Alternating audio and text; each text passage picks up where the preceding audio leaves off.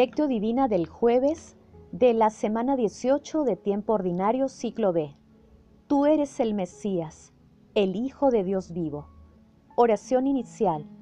Santo Espíritu de Dios, amor del Padre y del Hijo, ilumínanos con tus dones para que podamos comprender los tesoros de la sabiduría que Jesús nos quiere revelar en este día. Otórganos la gracia para meditar los misterios de la palabra y revélanos sus más íntimos secretos. Madre Santísima, intercede ante la Santísima Trinidad por nuestra petición. Ave María Purísima, sin pecado concebida. Paso 1. Lectura. Lectura del Santo Evangelio según San Mateo, capítulo 16, versículos del 13 al 23. En aquel tiempo, al llegar a la región de Cesarea de Filipo, Jesús preguntó a sus discípulos, ¿quién dice la gente que es el Hijo del Hombre? Ellos contestaron, unos dicen que Juan Bautista, otros que Elías y otros que Jeremías o uno de los profetas. Él les preguntó, ¿y ustedes? ¿quién dicen que soy yo? Simón Pedro tomó la palabra y dijo, Tú eres el Mesías, el Hijo de Dios vivo. Jesús le respondió, Bienaventurado tú, Simón, hijo de Jonás, porque eso no te lo ha revelado nadie de carne y hueso, sino mi Padre que está en los cielos.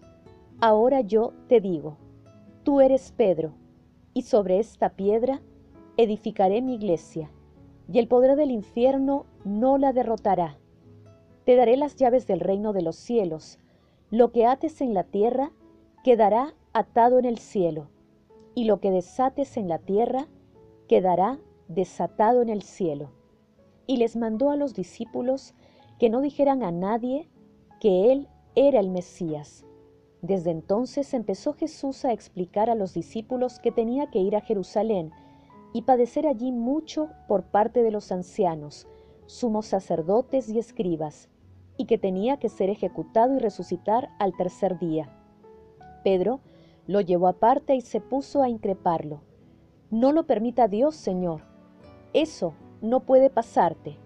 Jesús se volvió y dijo a Pedro, Aléjate de mí, Satanás, que me haces tropezar, porque tú piensas como los hombres, no como Dios.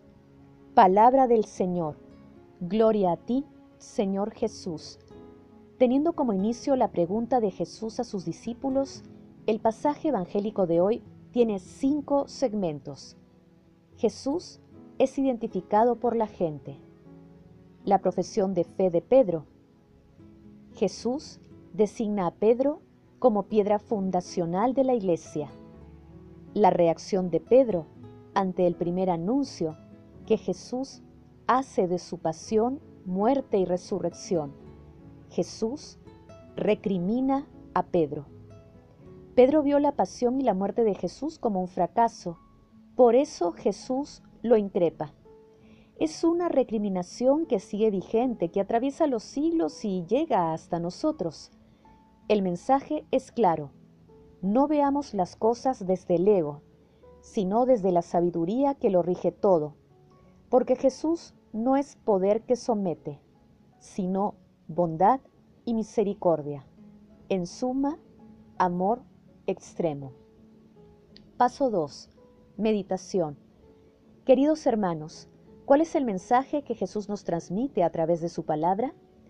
El seguimiento a Jesús a pesar de la fragilidad humana hace que Pedro confiese la verdadera identidad de nuestro Señor Jesucristo. El Espíritu Santo hace que esta expresión quede grabada también en nosotros y en todas las personas que la escuchan de corazón. Pedro es una muestra de cómo nuestro Señor hace maravillas a través de quienes se entregan al servicio de Dios. En los tiempos actuales nosotros también estamos llamados a ser apóstoles de nuestro Señor Jesucristo. Asumamos decididamente este maravilloso desafío con decisión y entrega. En este llamado es importante distinguir toda la estructura causal del ego, los miedos, los apegos, las aversiones. Solo así, con la ayuda del Espíritu Santo, podemos vencer a la frustración y al vacío espiritual y ayudar a otros hermanos a alcanzar la victoria.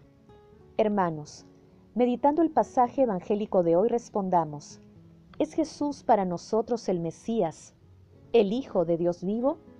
Seguimos a Jesús de manera decidida. Pedimos al Espíritu Santo que nos otorgue la sabiduría, que las respuestas a estas preguntas nos ayuden a pedir la gracia de Dios y con nuestra disponibilidad podamos ser auténticos seguidores de nuestro Señor Jesucristo. Jesús nos ama. Paso 3. Oración. Amado Jesús, Hijo de Dios vivo, concédenos a través del Espíritu Santo una fe inquebrantable y decidida como la de San Pedro, para que demos testimonio valiente de tu amor en un mundo cada vez más alejado de ti. Amado Jesús, justo juez, misericordia pura, ten compasión de los difuntos, especialmente de aquellos que más necesitan de tu infinita misericordia. Madre Santísima, tú, que eres el modelo para todos los evangelizadores, intercede ante la Santísima Trinidad por nuestras peticiones. Amén. Paso 4.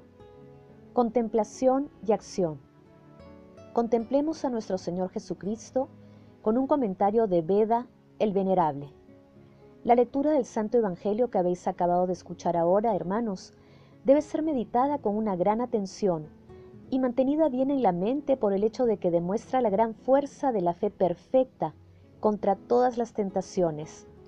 Si queremos saber de qué modo debemos creer en Cristo, nada más claro que lo que dice Pedro, tú eres el Mesías, el Hijo de Dios vivo.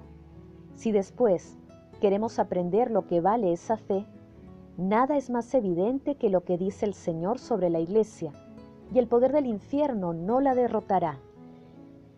Llegado Jesús al territorio de Cesarea de Filipo, interrogaba a los discípulos diciendo, ¿quién dice la gente que es el Hijo del Hombre? Respondió Simón Pedro, tú eres el Cristo, el Hijo del Dios vivo. Notad la maravillosa distinción por la que al verse obligados tanto Jesús como su fiel discípulo a expresar una opinión sobre las dos naturalezas de nuestro Señor y Salvador, el Señor indica la humildad de la naturaleza sumida. El discípulo, en cambio, afirma la excelencia de la eternidad divina. El Señor dice de sí mismo lo que es menor. El discípulo dice de él lo que es mayor. El Señor dice de sí que ha sido creado para nosotros. El discípulo dice que es Él quien nos ha creado.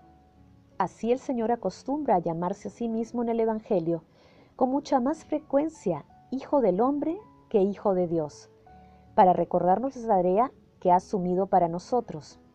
Por eso es necesario que nosotros, con la mayor humildad, veneremos la alteza de su divinidad, sí, Efectivamente, llevamos siempre en nuestra mente, con una intención piadosa, el poder de la divinidad por la que hemos sido creados.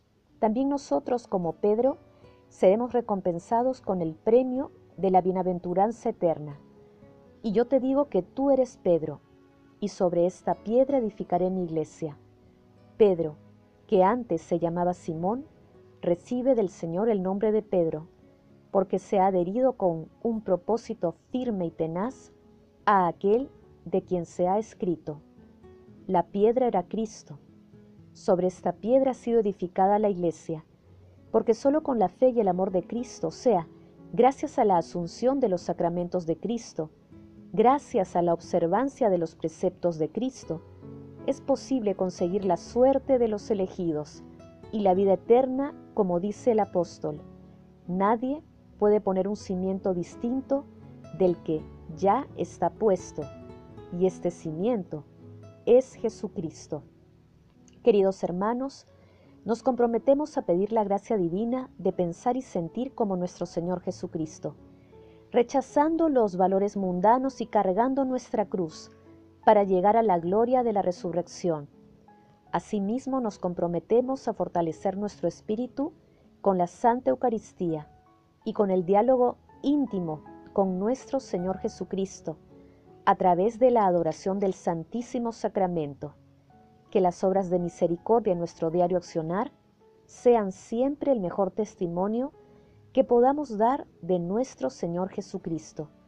Glorifiquemos a la Santísima Trinidad con nuestras vidas.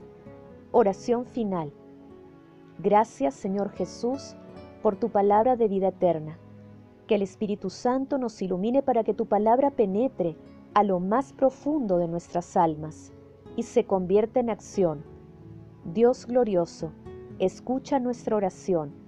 Bendito seas por los siglos de los siglos. Madre Santísima, intercede ante la Santísima Trinidad por nuestra petición. Amén.